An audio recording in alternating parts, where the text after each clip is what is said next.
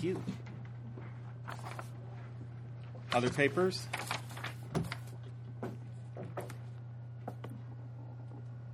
That's it? okay, then. Huh, do you feel like I'm being nice or mean? Would, okay, you don't feel like I'm a drug addict giving you just these little taste. I mean, a drug pusher giving you these little tastes of extensions and um, delayed quizzes and so on, and then you just get into more. I'm not like a credit card company. okay, I'm glad you. Good, because I'm I'm trying. I'm trying. I know it's a lot of reading, but it's also it's like reading for the rest of your life. It's really it will make the rest of your life better. Look at me. You can see how good my life is, and you know why? because of this. Because I read all this stuff. That's why. Just think how cruddy my life would have been without having read all this stuff. okay. Um, how far are we now? So, I, so I, am gathering that that like half of the people who are here today are finished. Um, how many people are at least halfway through Inferno? How many people got to Ulysses? How many people? Okay, so even though even those of you who took the quiz aren't. So I, I misunderstood the way you were saying it, and I finished. okay, so how many people are at least halfway through Inferno? Okay, um, how many people? Uh, I don't know what to ask you. Uh, are you liking it? Okay, I uh, yeah. Actually, I tried reading it without reading the commentary. Thing was well, I don't know, everyone probably was reading commentary, and I didn't like it. But once I got the commentary, I liked it. It was longer, it took a lot longer. Yeah. But. Okay, the, yeah, the, there are different kinds of comments in the commentary. Um, some of them are will get you very into very great detail about Florentine politics um, and church politics in the 13th century. And if that's not the kind of thing that you have yet developed expertise on, you might find some of that um, both long and confusing. A whole lot of the reason that people know 13th century Italian politics so well is because Dante scholars um, have, um, from, from 1300 on, Dante scholars have um, been writing notes about Dante, figuring out what he was referring to, and so on. Um, so there's a, so the history is actually known in considerable detail, um, but uh, partly it's known in considerable detail because people figured it out for Dante. Um, those notes on a first reading of Dante are probably, um, unless pa- unless you find a passage really arresting, um, they're probably not going to be the most interesting notes. Um, someone who's actually not here today emailed me to ask whether he should be reading um, all the notes really carefully. What I would say is no, um, but you should um, read the notes about people or things that you've heard of that you um, may feel like, obviously, I should know who this is. Um, I know I should know this person's famous. I don't know, but this note will tell me that will be good. Um, probably among the people you may not have heard of, um, Ugolino and Bruno Latini are the ones that um, you should read uh, the notes about. Um, Bruno Latini was Dante's teacher, um, and and Ugolino is um, the figure, one of the figures near the end, um, who is in a particular. were, were you chomping your chompers in a particularly vivid scene um, near the end? Um, but one of the things that, but you know, if if you see notes on classical figures, some of them you should know. I mean, I hope that part of what was happening as you read this was um, that you saw how Dante is consolidating a whole lot of stuff that you have learned um, in the last couple of months. Um, that a lot of people you've already met are showing up now in the Inferno. Um, Homer and Plato and um, figures from Homer and Plato and Virgil uh, most prominently, but also Dido um, and and um, many many other figures that that you already know of. Um, then there are obviously great classical figures that in the full year version of this course we would have read, um, but there is no full year version of this course. There used to be before you were born, um, but that nevertheless. Uh, you will have heard of, even if you haven't read them, and the notes on them are probably useful. Um, that is both figures from uh, the classics and, and famous people from history. Um, what's famous to Dante, obviously, is not going to be the same set of um, people who are famous to us. But what Dante is doing um, is kind of a, a, full spectrum score settling in the Inferno. Um, which is to say that for him, you know, as for us on election day, their local, um, uh, I think the technical word is assholes, um, whom we're filled with rage against. And then there are people like John Wilkes Booth, whom we're also filled with rage against. Uh, maybe less rage, even though what he did was worse. Yeah. Yeah, I mean, as I was reading this, I was, kind of wondering, you know, I mean, was this the cause of his banishment, or was it, you know, this cause like a tremendous? No, he was. He wrote this after his banishment. This was inventing. This was inventing. Oh, him venting. Yes. So um, some of it is venting against against the evil people who are now running Florence um, and who got to run Florence because of the evil things that they did in order to get to run Florence. Um, some of them are, as um, those of you who took the quiz today will remember, some of them are already in hell, even though their bodies are going around still talking on Earth. Um, that's a kind of vivid and interesting conception on Dante's part. But no, this is you can you can maybe see what it is in his character that would cause him to get heavily politically involved and to get banished if he was on the wrong side of something. Um, you can see that from this. But I think on the other hand, um, and uh, this is repeating something I said before. Um, one of the things about Dante is the pity that he shows to people um, whom God does not pity, whom God um, sends to hell. And um, that's something that Virgil rebukes him for from time to time. Um, that Dante um, feels pity for people whom justice is punishing. So, Dante, the speaker, the figure um, who is traveling through through um, these this other world, um, is actually, in a lot of ways, more um, shows and therefore deserves more sympathy um, than you might expect from the unsympathetic portraits he gives of of those he thinks are genuinely evil. Now, to, to say that Brutus or Judas are genuinely evil or Cain is genuinely evil, um, that's not too many people are going to disagree. You might disagree about Brutus. No one is going to disagree about Judas or um, or Cain or maybe even Cassius.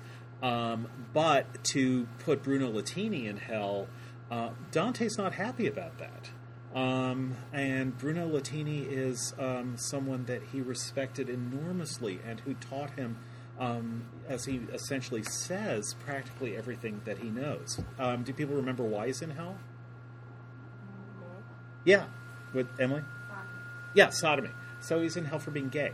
Um, it's a sin of incontinence and a sin against himself, um, according to the church. But then one thing you can see is that Dante himself doesn't seem homophobic.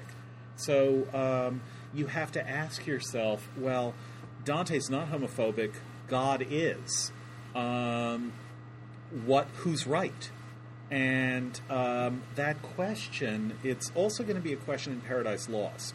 Um, it's Dante's scholars um, have a little bit of an easier time with Dante than um, with Milton, um, for reasons that I hope we'll get to in a minute. But but the general question is the question that you get at the beginning of Paradise Lost.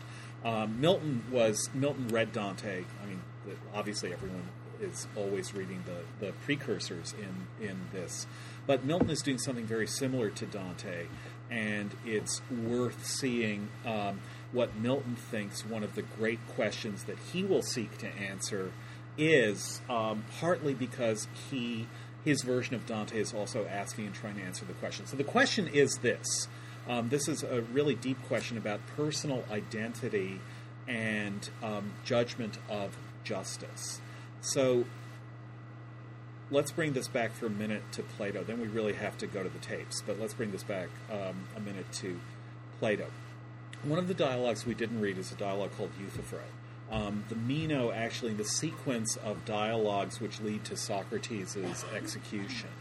Um, the Meno is the second of that sequence because that's the one where um, comes in and um, gets angry at Socrates and, and um, soon denounces him for corrupting the youth. Before Socrates speaks to Meno about what virtue is, he speaks to Euthyphro about what piety is. Um, and Euthyphro basically says, Meno says that for some people virtue is piety. Euthyphro says what piety is um, is conform is conforming to the will of the gods.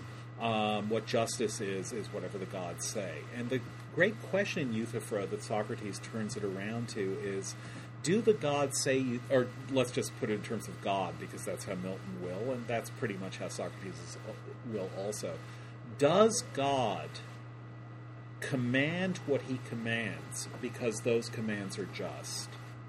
Or are those commands just because God says they're what you're supposed to do? In other words, the question is are the gods are the gods just or do the gods get to define what justice is? If God says burning newborn infants is just, does his decision that burning newborn infants is just, does that decision make it just or not? Those of you who've read Huck Finn will know that the climactic moment of Huck Finn is the moment when Huck says he's not going to return Jim. How many people have read this? So do you, do you know the moment I mean? Um, that, yeah, he says, all right, then I'll go to hell. Um, that is, he does the right thing, believing that God will punish him for doing the right thing. So if you believe that God will punish you for doing the right thing, then what you're doing is you're separating the idea of justice from the idea of God. And you're saying you can conceive of the Judeo Christian God as being unjust. Um, you can conceive of justice as a separate thing from God. Um, other people will say, no, if God says it, it's just. God's omnipotence is such, God's, uh, God's ability to make things so is such that God can determine the truth of anything. He can make anything that he wants true. And if he says burning babies is just, and if he makes that true, then it is just. And a lot of people, Leibniz most famously, but a lot of people, the something Voltaire, Voltaire parodies in Candide, um, um, Leibniz and others will make that argument that God, if God says it's just, you can count on it being just. All is for the best in this best of all possible worlds. Um, Leibniz is actually a little bit more subtle than I'm making him out to be, but um, but the basic question in Paradise Lost is the most famous um, line, might be the most famous line in Paradise Lost, um, is that Milton um, uh, Milton says at the end of the invocation to Book One um, that he is pursuing um, things unattempted yet in prose and mime and, and rhyme um, as he um, justifies the ways of God to men. That's what his poem means to do, um, to justify the ways of God to men. Um, later, in a later poem, Samson Agonistes, um, he will, the chorus in that poem, that poem is based on Greek drama, the chorus in that drama will say, Just are the ways of God and justifiable to men. Um, so the second version, Just are the ways of God and justifiable to men, um, says two different things. One, God is just, and two, men can be shown that God is just. In Paradise Lost, it's Milton simply says that the poem will justify the ways of God to men. Um, and now, what we can ask is in that line, justify the ways of God to men, that line is ambiguous because it could mean justify to humans all the ways of God, or it could mean justify to the entire universe, to anyone who sits in judgment, the way God treats us. So it could be that the um, that, as we alg- algebraists say, we justify quantity, the ways of God to men, or it could be we justify to men the ways of God. In one reading of the line, men are the objects of what God does. God has, has caused pain, but the pain that he's caused can be justified to any rational creature, to angels, to um, pure intellects, to deep blue, to any rational creature. Um, God does does certain things to men that we may not like, but at least the way he treats men, that can be justified. The question about how he treats animals, how he treats um, um, aliens um, on other planets, how he treats the angels, that's not the issue. And Milton isn't going to justify his ways to animals or to aliens or to rebel angels. He's only going to justify his ways, the ways of God to men. The other possibility is um, all of God's ways are just, and men are in a unique or in a particularly good position to judge whether God is just or not. Now, these two things, you can't separate them out cleanly, and Milton doesn't want to. But what he is saying is that on some level and to the extent that we are able to act as judges, we will find that God's ways really are just. Not that something is just because God says so, but that if we look at what God does, we can see that his ways are just. And it's not because he says, Behold, my ways are just, but because we have within ourselves a conception of justice which is independent of our conception of God. And then it turns out that God is the figure who fulfills that justice. Just as we might have within ourselves a conception of, um, um, of size or of infinity, and then God would be the being who is infinite. But we have the we have an independent conception of in, infinity from our conception of God. We can think infinity without thinking God. We can think God without thinking infinity, as Homer did. Um, and but it but now we can see we can make a judgment. God is infinite. In the same way, we can think of justice without thinking of God. We can think of God without thinking of justice, as Homer did. And then we can see, Milton says, after reading his argument, that God actually is just. Other people will say you can't think of justice without thinking of God, because the very idea of justice is just justice is a name for what God wills, pure and simple. Now, if justice and God are separate, which is what Milton is implying, that gives a whole lot of range to human judgment. That is, we are asked, Milton is asking us to use our own thinking to decide whether or not God is just. We get to decide. And there's a right answer. It's not that we get to decide, and if we find him unjust, um, then too bad for God. Um, Milton thinks there is a right answer, but he also thinks it's it's human beings are able to answer this without simply saying because God said so. That in fact, if you were to say something is just because God says so, you yourself would not be just.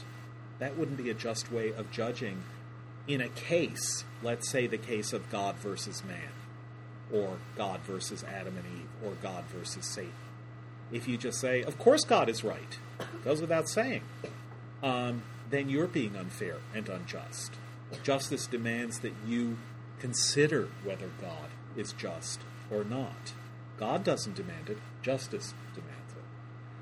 So that le- that means that for Milton, and this is also what Milton thinks is going on in Dante, for Dante, um, there's independence of mind to be found in the major human figure from whose point of view we are seeing these events. There is independence of mind in that figure. And you can see that independence of mind, and you'd better be able to see that independence of mind when you see Dante feeling differently about the damned from the way God seems to feel about the damned. When Dante feels pity for those whom God does not pity. Now, the yeah, The thing is, some of these sins are just so minor to be like trapped in hell forever, and it feels like even in the Middle Ages, somebody like Dante can portray it ironically that he knows. I mean, yeah, he feels pity sometimes, but how about the other times when he doesn't really care, he's just indifferent, but it's just like such minor things.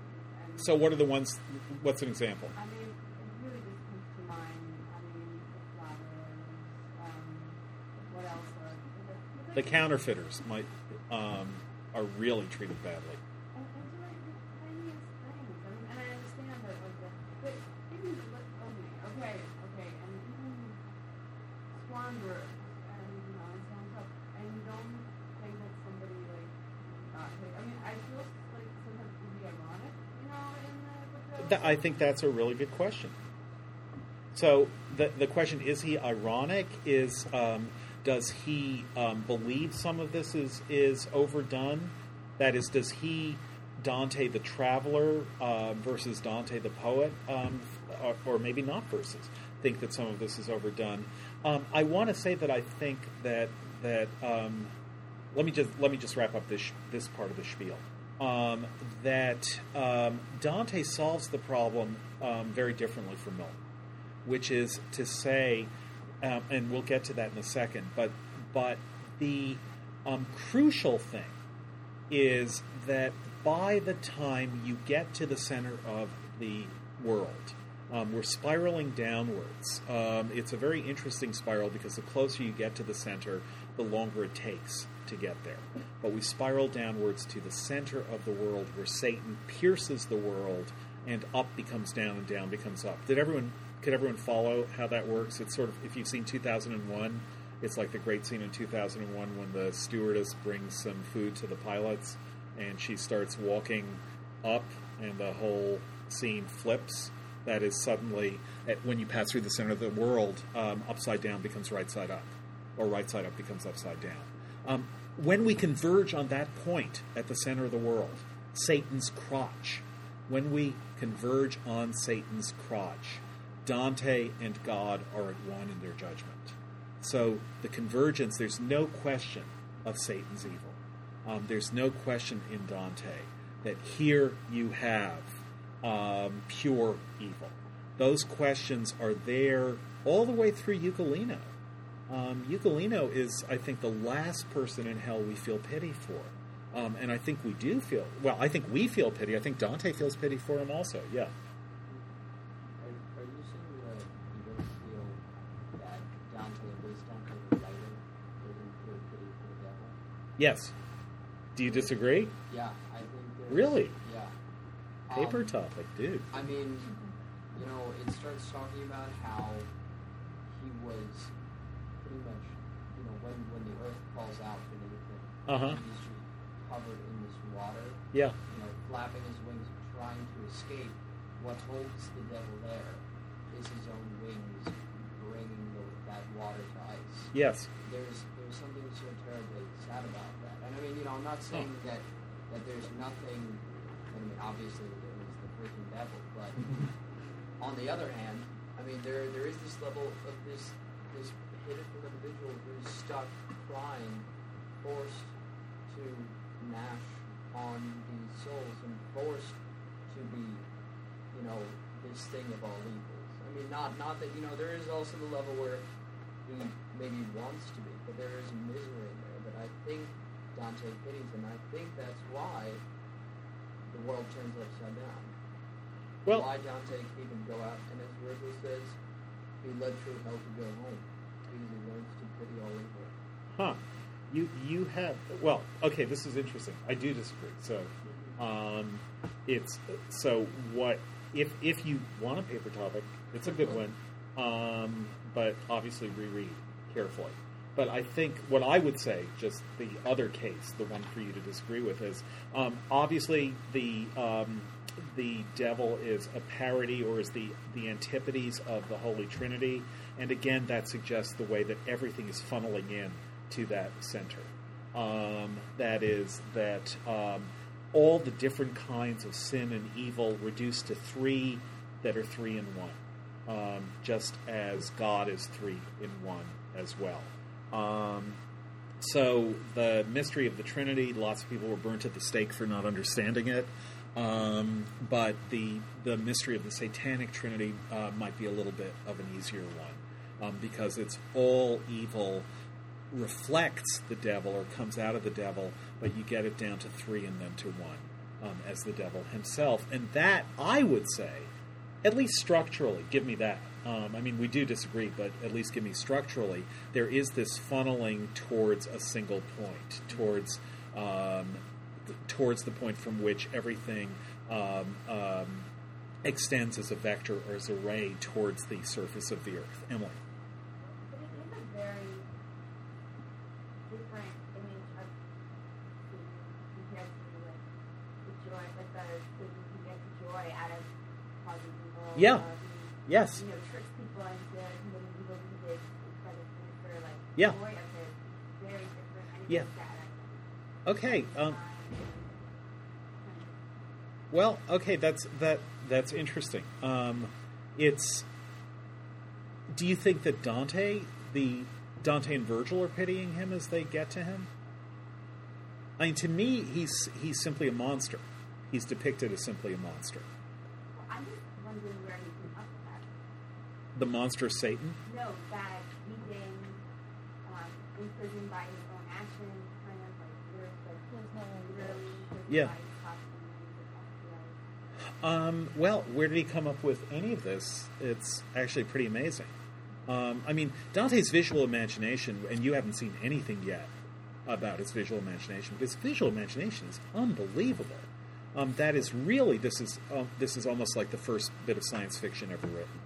Um, that is what it's like under the earth and the landscape, the more and more barren, but also more stunning landscape that you get there. I mean, it really is, even though it occurs in the center of the earth, it really is like science fiction going to another planet and getting the description of those landscapes in another planet. So, where did he come up with it?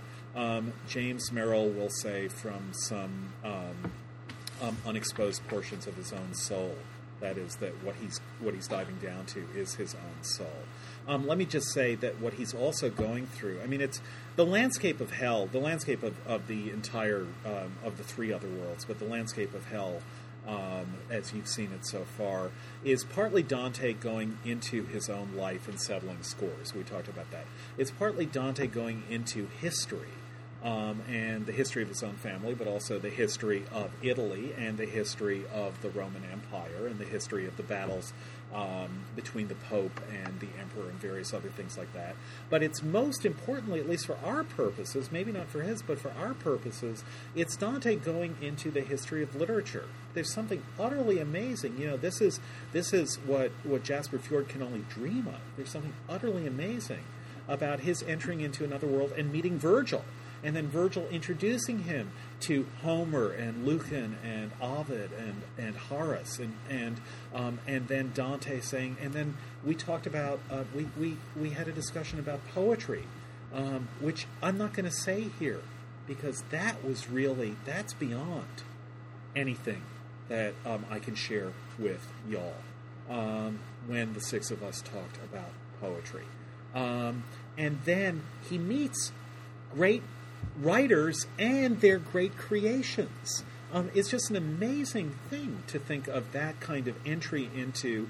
Again, the, the, the contemporary version of this is some version of virtual reality. Um, that is, that what Dante has done is entered into a virtual reality game. There actually is, isn't there, a, a new game that's just been released called Dante's Inferno? When you type in Dante to uh, Dante's Inferno to Google, that's actually the first. That's the first thing that comes up. Um, what he thinks completely, that's not the Dante.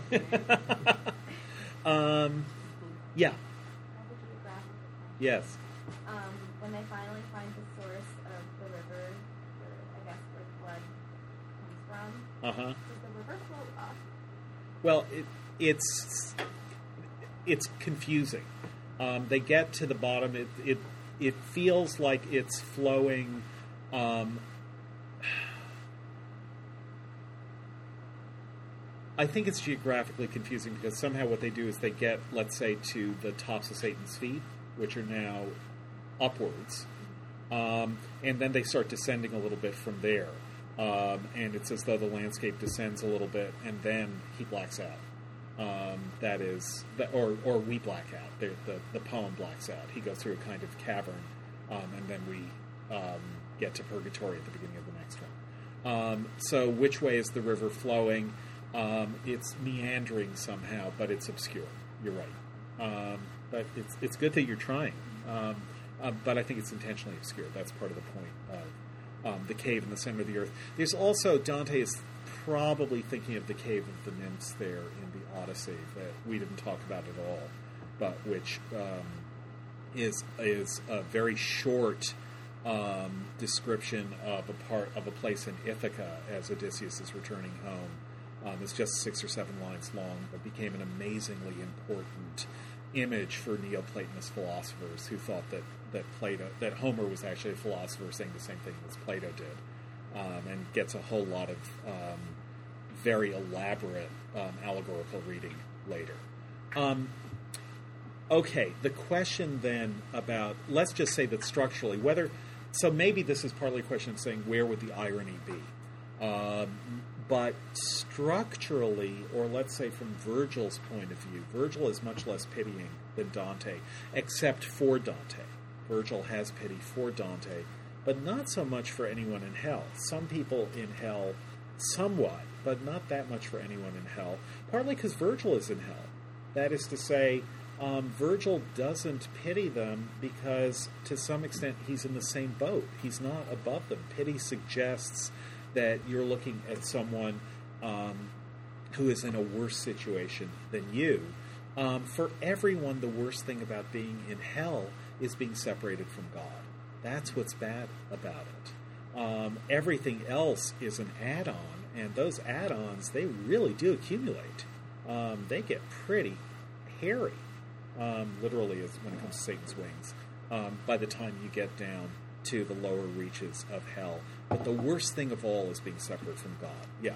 Um, I don't know, I just feel like the pity thing is really interesting because I mean I definitely felt a lot of pity from people I was reading, you know, having a hard time remembering what you told us last week that these people are bad. But I mean, pity. No, no, no. I pity them too. No, I know, no, I know. But like, you still have to remember that they're they're bad people. But like with pity, um, you know, you're not only feeling sorry for someone, you're feel, you know, feeling above them. But then, Yeah. you know, like I would probably be in hell for like heresy. So it's like we're not even. I mean, how many of us would be in hell? Like, then, Yeah. you know, we, like, do we even deserve to be pitying them? Like, probably not. I don't know. um, you don't you don't pity your classmates? That's Well, no, that's. I mean, I think we're probably all. okay. No, I yeah, and that, I think that's a that's a really good and and um, apt response to Dante as well. That is that these are things you're supposed to be thinking about. Um, but look, let's go look at um, the, in a way, the most important thing um, to to get what's going on in Inferno um, is the beginning of Canto three. Um,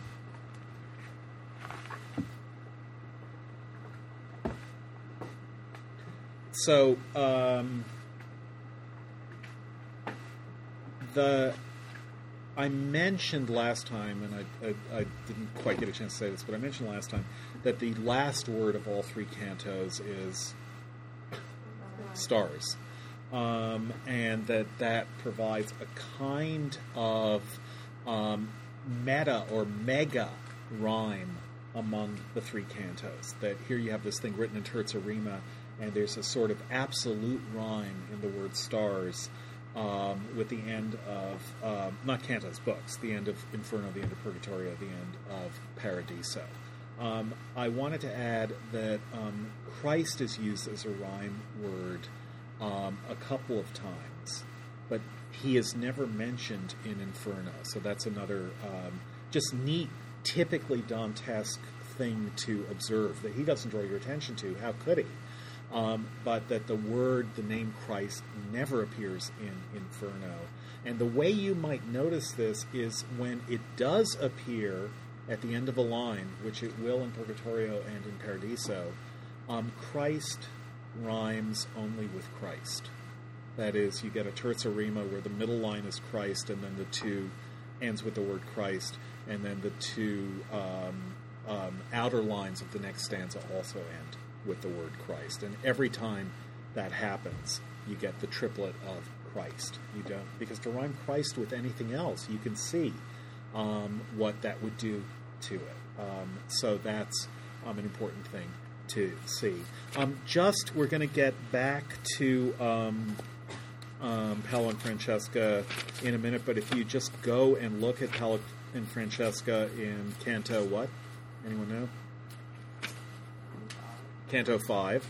This is page 96. If you have the Hollanders, um, and it's um, line 100. Um, Dante's line numbers are never, are often not insignificant. Um, I don't think that anyone has ever figured out exactly why each canto has just the number of lines that it has, and that may not be of very great interest. But if something happens at line 100, it's at least worth noticing that it's happening at line 100. Usually it won't be that big a deal, but just notice it. So at line 100 of Inferno 5, um, Francesca is speaking, and she says, um, Love, at line 100, quick to kindle in the gentle heart. Then at line 103, love, which absolves no one beloved from loving. And then line 106, love brought us to one death. Um, so here you have a kind of reverse of the rhymes on stars and Christ, which is you have the opening words of three stanzas in a row are the words love. Um, if you look at the Italian on the left hand page, amor, amor, amor. And one reason to look at the Italian is to see that line 106 is is the great line love brought us to one death love conducted us at to a single death um, is is um, what's being emphasized there um, in Italian that's amore conduce noi ad una morte and what can you hear in the in the phrase una morte one death but you hear love there again too un amorte um, so love and death are being rhymed in the story of Paolo and Francesca. Rhymed isn't quite the right word there, but metaphorically rhymed, figuratively rhymed. So she's pushing hard on love as she describes um, what's happened uh, between them. Um, if you go now back to Canto 3, um, suddenly, out of nowhere, we get the gate to hell. Um, and um, Dante tells it to us and then tells us what he's seeing. Through me, the way to the city of woe, which we will see later. Through me, the way to eternal pain. Through me, the way among the lost. Um, the lost people, actually, is what the Italian says. Um, Samuel Beckett, anyone a reader of Beckett here? Um, Beckett has um, a great late prose narrative called The Lost Ones, um, and he's thinking of this. Um, the first sentence in, in Beckett's first first um, fiction that he published in his lifetime. I'm choosing my words carefully because it was only published much later. But the first sentence of anything that he himself published is the sentence. It actually has to do with Paradiso, but it's um, it was morning and Belacqua was stuck in the first of the canti of the moon. Um, so the first sentence Beckett ever published um, in a story called Dante and the Lobster was about his hero, whose name is Belacqua. Some of you may rec- remember that name from his Dark Materials. Um, Beckett's hero, Belacqua, um, is reading Dante. It's morning and he's trying to read Dante and he gets stuck in a passage in Dante. Um, and so then later you get Beckett writing The Lost Ones. And he also wrote a piece called How It Is, which is also very uh, much indebted to Dante. So through me, the way among the lost ones, among the lost people. And then justice, which is what we've been talking about, about justice moved my maker on high. So what does that tell you now about justice and God? Justice moved my maker on. That they're different. Yeah, really, right there, they're different. Justice moved my maker on high. So there is something that can move God. He's not an unmoved mover. He's moved by justice. Justice moved my maker on high. Divine power made me. Wisdom supreme and primal love, amore. So he was made by justice, by power, and by primal love. The love we will see later in the last line of um, Paradiso, the love that moves the sun and other stars.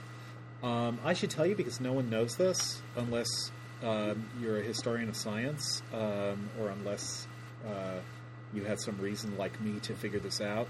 It was only around 1700 that people realized the star, that the other stars were suns. Um, this was not known until the 18th century.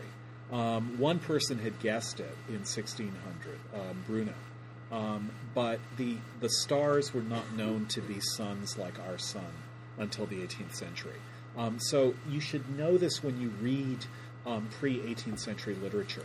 Um, actually, the philosopher Immanuel Kant was one of the first people to make an argument that the stars were suns. Um, he was an astronomer be- before he became a philosopher. Um, but this is very, very hard to remember. We're so used to knowing that, that our sun is a sun like other stars, or that other stars are suns like our sun. Um, that wasn't known until recently, um, much later than you would think. That they knew the Earth was round much earlier than you would think, but they didn't know that other stars were suns until really very, very recently. Um, so when Dante talks about stars, he's not thinking about suns. There's only one sun for him. Um, just, so that's just a footnote for you to know. Um, so, wisdom supreme and primal love made me. Later, that will be the love in the last line, as I say, that moves the sun and other stars. Before me, nothing was but things eternal. Um, yeah, that's a really bad translation. What do you have in Mandelbaum?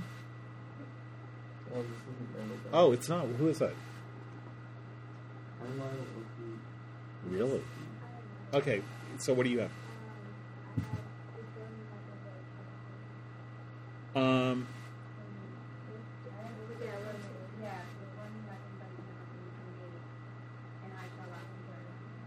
huh.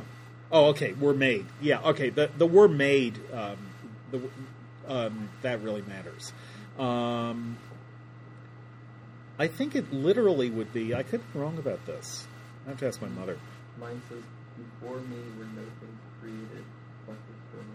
Yes. Okay. Yeah, that's much more accurate. So, whose translation is that? Carlyle Oakley Ritchie. Never heard of them. Okay. Yeah. Before me, there were no created things, if not eternal. I think that's actually. I wonder. There should be a note on that. But um, basically, he's hedging the question whether there were eternal things in the universe that were uncreated, just like God. This is going to be a question in Milton also. Um, Milton, um, again, just to just to start alerting you to that, Milton does not believe that God has free will. Um, his conception of justice means God can't have free will because God always has to do what's just.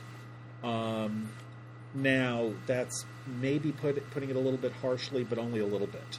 Um, you can always tell what God will do because God will always do what's just. And so God is entirely predictable in Milton, and that may suggest that he doesn't have free will. Um, Milton also doesn't believe that, we talked about this a little bit before, Milton does not believe that God created the world out of nothing. Um, what he believes, we talked about this when we were talking about Ovid, is that God created the world out of chaos, out of the chaos of matter, um, without form, and that that chaos, the realm of chaos and eternal night, that that chaos um, existed um, forever, didn't never came into being. Um, and Milton also thinks that light existed forever, but that's because God existed forever. Light is a trickier question. Um, Dante is avoiding answering that question with the word if, I believe. Um, so before me, nothing was. Um, uh, before me, there were no created things, if not eternal ones. That is, there might have been created things, um, but if they were created, they were eternal. So um, before the creation of the gates to hell, all things in the universe were eternal things. Um, so that suggests that the creation of the gates of hell happened really early. It was the first non eternal thing created, the first thing that hadn't always existed that was created. Yeah. Um, in my version, it's a little bit different. I'm just gonna like confuse. So it says, um, before me there were no created things, but those that last forever, as do I. Um, yeah, and that's the and I and I last forever as well. That is the gates to hell also last forever. Um, so they will last forever. Um, they will. They um, hell will never be destroyed. Um, and then abandon all hope, you who enter here. That very famous um, single tag line. So the real puzzle here, or the really important thing here, is to see why love would have built the gates to hell. Um, it makes sense to say that justice and divine power did it, but why love? Yeah. Uh huh.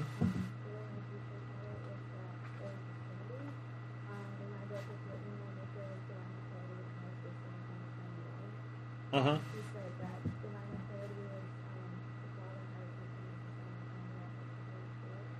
Um, yeah. Okay. Um, divine wisdom was the son.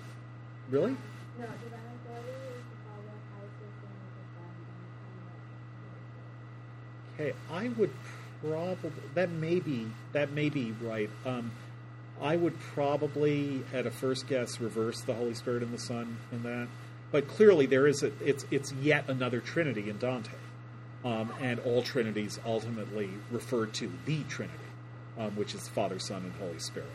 Um, so yeah, your teacher was right and probably righter than I am if I want to reverse them. Um, but still, there's there's the question. So we can answer the question why love because we can say yeah, it was built by the Trinity. But there's still a theological and philosophical question. Why would love do this? How is it that love can be the builder of hell? Um, as I quoted Shelley for you before from his great poem, The Triumph of Life, where um, he describes a wonder worthy of the Rhine, whom love led serene through deepest hell and through all glory, and who returned to tell in words of hate and awe the wondrous story how all things are transfigured except love. So Shelley's quick summary in Terza Rima of Dante's Divine Comedy um, was that Dante told in words of hate the wondrous story how all things are transfigured except love. Um, Dante's tone, especially when he's at his cruelest or his angriest, his most score settlingest, is something that Shelley calls words of hate and awe. Um, awe is a bad word for Shelley, also. It means that you're letting someone else um, dictate um, what you should be as a person. Um, but he tells the wondrous story how all things are transfigured except love. So the puzzle here is how is love, which is the essential thing in the Divine Comedy, that's why it's love that moves the sun and other stars. How is love the builder of hell? Um, to again to bring Milton into this because Milton is, is looming um, larger and larger for us. Um, Milton in a poem where we um, won't read um, describes in one of his accounts of Orpheus and Eurydice um, in the poem uh, L'Allegro, he describes how Eurydice. Um, no, actually, it's in the Penseroso. He describes how Orpheus went down to hell um, to to try to get Eurydice back, and in that account, he says that what that what poetry did and what Orpheus did was he made hell grant what love did seek. He drew a tear down Pluto's iron cheek. There again, probably thinking of Dante.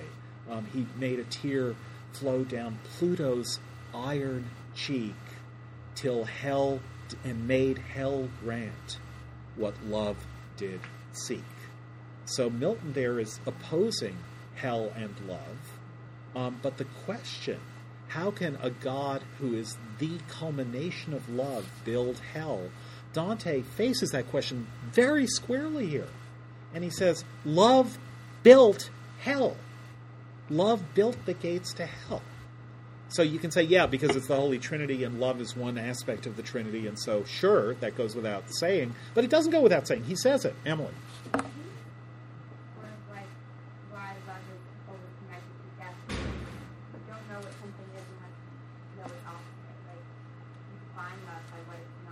Okay. Um, you define love by what it's not. So, lo- so one clear cut way of understanding this is to say, yes, love is also what um, causes parents to make sure that their kids are in cribs so that they'll be safe. Hell is a place for quarantining. Hell is an act of love because it quarantines the evil so that the good can experience um, the love that they deserve. Um, so that might be a sufficient answer. Um, Julian. To also expand on that, with well, kind of in a similar situation, you have we call it even with lust, and with lust versus love, two, two opposites that in some regards strengthen each other, or definitely strengthen love, because when you have lust, you're able to build love on top of it. Mhm. Okay, good. And I want to pick up on that. Yeah, Ilana. But then again, um, lust in this in this perspective is uh, kind of up. Like you see Francesca, uh, Paolo. Yeah.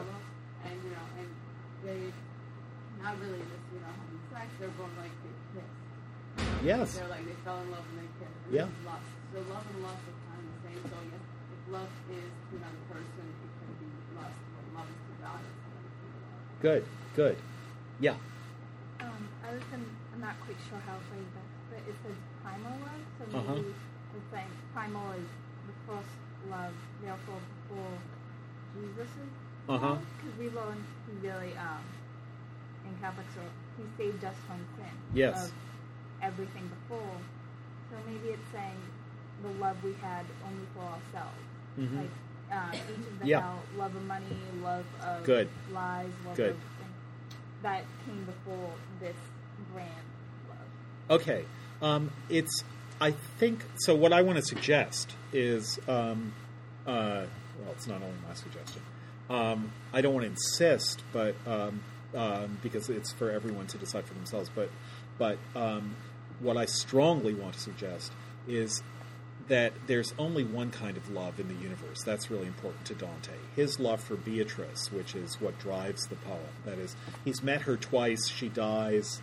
Um, he's um, desperately in love with her in a way that you can only be, be desperately in love with someone you don't know. Um, and um, now she comes and sends Virgil down from heaven to save him from the hell he would otherwise go to. And that sensual, um, erotic love for Beatrice, I don't mean erotic as in um, over 21 erotic. Um, I mean erotic as in, yeah, just, just eros, um, is connected to love of God. They're not different for Dante. So the thing about hell is that the um, best way to understand hell in Dante. Um, so here's a little midrash in Dante. Um, everyone in Dante, everyone in Dante gets what they want. Those in hell want what they have. The punishment in hell is it turns out your idea of what you wanted was wrong. Um, but all wishes are fulfilled in Dante. Um, that it's a little bit, you know, a, a, a recent version of this is is uh, is it Click that Christopher Walken, um, Adam Sandler movie, the one, yeah, that's a version of that. Um, everyone in Dante is given one of those fast forwarders, um, and what everyone in hell has done is fast forwarded themselves into hell. They got what they wanted. So um, every single figure in Dante, their punishment in hell is to get what they wanted in spades. It's all the sorcerer's apprentice. Um, their punishment always fits the crime, and it fits the crime. The crucial term is the term contrapasso, which you will see um, um, uh, or have seen already in the Inferno. And the contrapasso is essentially a punishment which is appropriate to the crime and appropriate to the crime because if you wanted something, you get it and you turn out to have been wrong. This is this goes back to the symposium. This goes back to Plato. This goes back to the wrong ideas of love in the symposium. What Plato says is ultimately the only thing you can love is the good. But anyone who thinks, who mistakes the object of their love, which is the good, for something else, not the good, but another person or a child or money or power or um, or control over others, they'll get what they wanted, and then that'll turn out to be hellish if they get what they want. Yeah, exactly. So if you go now to Paolo and Francesca, who are um, so you can tell critics of Dante by what they think of Francesca. Anyone who's against Francesca is a jerk. Um, and there are, alas, many of them. Um, book five. Um, For me, this way, I don't think that happens. You know the, the group of people where they are fortune tellers and think the future, but instead they put their turn backwards. yes, and that's the contrapasso. But the idea is so. So here's the question: Why did the fortune tellers have their heads turned backwards if they're supposed to get what they want? So, don't you want to see forward? Yeah, they wanted to see, um, and they wanted to see with certainty.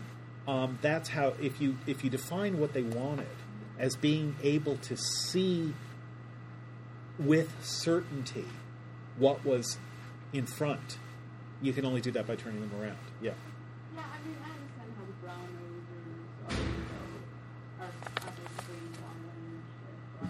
Yeah. um, however, there are things like the ones who are like on desert that like fire, no, Sorry. who, who nailed down to the floor with rain fire. Um, I think it's called Oh, rocket. Oh, those who sinned against. Uh huh. Yeah, under the ice. Yeah. Well, because the farther you get in Dante, so remember you get from Sins of Incontinence, where like Paolo and Francesca, where you basically get what you want. Um, you want to be with with Paolo forever. You're with him forever. Um, you're not separated from him. Um, you go from sins of incontinence to sins of violence. Those, as you spiral downwards, you're also um, spiraling towards an expansion of what you think the world should be like or the kind of world you're contributing to. So basically, the sins of incontinence are victimless crimes. And by victimless crimes, what that basically means is you're only messing with yourself by doing this. Um, and so the punishment is okay, you want to mess with yourself? Mess with yourself. Um, you won't like it, but go ahead and do it. Do it. When you get to violence, what you're doing is you're messing with other people. So you think violence is so good? Fine. Here's some violence for you. See what that's like. Then when you get to fraud, um, what you're doing is you're destroying values everywhere. You want to know, you, that's the kind of world you want to live in. You get to live in it. And when you get to treachery, it's again, that's the kind of world you want to live in. Fine, treachery everywhere. Um, So it's partly the idea, again, think back on the symposium, and the idea, it's a tough philosophical idea to say what desire is. Um, that is to say, um, the reason it's a curse to, to someone to say, may you get what you desire, um, is because if you desire, for example, um, to scratch an itch, your desire is to scratch an itch, but you don't desire to abrade your skin. Um, and yet, the two things, one is a consequence of the other. So, des- whenever you get something you desire, a chain of causes is set up. And some of those, some of the later things along the chain are going to be more undesired than the very thing you desired was. That is, I really, really want this cigarette, but I really, really want to quit smoking. But I really, really want to be able to concentrate so I can pass my exam, but I really, really don't want to die of lung cancer. And so, do you desire the cigarette or not? Um, in some way, you do. Luckily, none of you smoke, right? In some way, you do. In some way, you don't. Um, I really want to um, eat this this cinnamon bun, um, but I really don't want to make myself sick. But I really don't want to have to take my quiz tomorrow, so maybe I do want to make myself sick. But you know, there's just a chain of things that happen when you desire. So what happens in Dante, you could say, is that the chain of desires becomes more and more predictable as to how it's going to expand into the whole world and make the world a shitty place. So Paolo and Francesca, their desire leads to no big deal, um, except their own murder. Um, but that's kind of a victimless crime. But by the time you get to the betrayal of Christ, that's a universe destroying crime. Or at least it's a desire to destroy the whole universe, to feed the universe to Satan. So if the universe is going to be fed to Satan, you are too. You don't get, you don't get um, um, exempt from that. So Satan eats you. Um, yeah. Yeah, um, I was wondering, um, I have, I have this, you know, this Anthony Esolen version, I think it's the same as you have. Um, the Esolen, yeah. Uh-huh. And the opening lines of Canto 6 made me think, I think something very different about Alan Francesco and uh, we're talking about. Yeah. I was wondering if you could tell me what it says uh, in, in that version. Um, well, tell me what it was. Okay, I mean, so um, I was looking at um, people in, you know, in this, I guess it's the, the second ring of hell. Uh-huh. Um, given um, for why why they're in the second level is, you know, it's um, it's around line forty of Canto five. It says One of Canto 5. yeah, it says, I, I learned that such a torment was designed for the damned who are wicked in the flesh, who made their reason subject to desire. Okay, wait, are we Canto 5 or Canto 6? Uh, this is Canto 5. I'm, I'm leading into Canto All right, 6 wait. At this point. Yeah. Um, oh, okay, sorry. No, no, I was in the wrong canto. Um, they who make reason subject to desire. uh, I understood that such torment, yeah, the carnal souls are condemned, they who make reason subject to desire, yeah. Um, and this idea, you know, my, my impression then with that line is that it wasn't lust that condemns people, but rather when lust overrules the reason. Well, that's what makes it lust rather than. Yeah. Yeah. Well, but but I mean, not. I'm not, I wasn't entirely certain about that because I mean, what it seemed, you know, at first just okay, two people who who really like each other. You know, um, Yeah, but one is married. Okay, but see, the way that I I saw this later on, um, So where are we now? my mind had shut its doors, hitting those two kinsmen and their tail at the beginning of Canto Six. That's, Um, yeah. yeah. Um, the way I read those two kinsmen Uh huh. was as Yeah, they're cousins, I think. Yeah.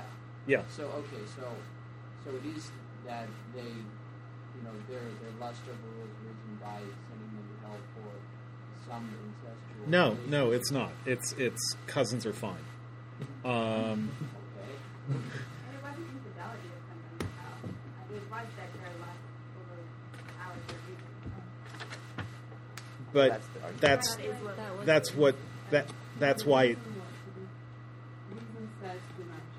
Yes.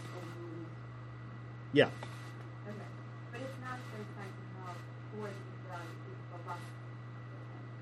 Well, but what's how the the reason if they were if they were unfaithful for a reason other than lust, they would have gone farther down in hell. Um, that is lust, which is love, which is erotic desire.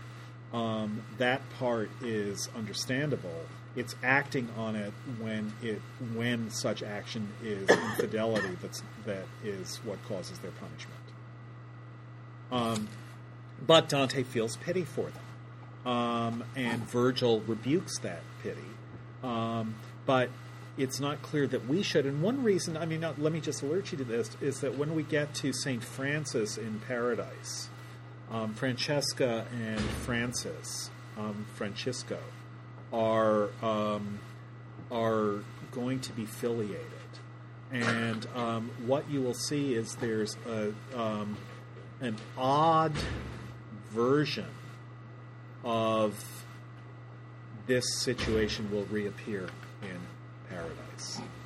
Um, okay, look, let's go. There's there's an infinite amount that we haven't done, um, but at least I just want to draw, and we'll we'll um, move into Purgatorio on Friday.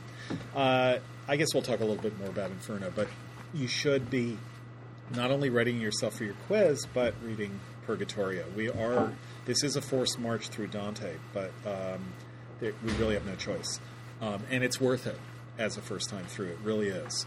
And most people only read Inferno, and that means most people only read the least interesting of the three cantos. I mean, Why of the three that? books. Why? Because it's because it's vivid. Everyone reads it. It's the first. You can't read the other two without the first, and the others, in a sense, are not as immediately gripping. Um, you can't. Well, it's basically you can't read the other. It's it's like why do people see Godfather one and not God, Godfather two, even though Godfather two is better, because you have to see Godfather one first. All right. Um, be ready for the quiz.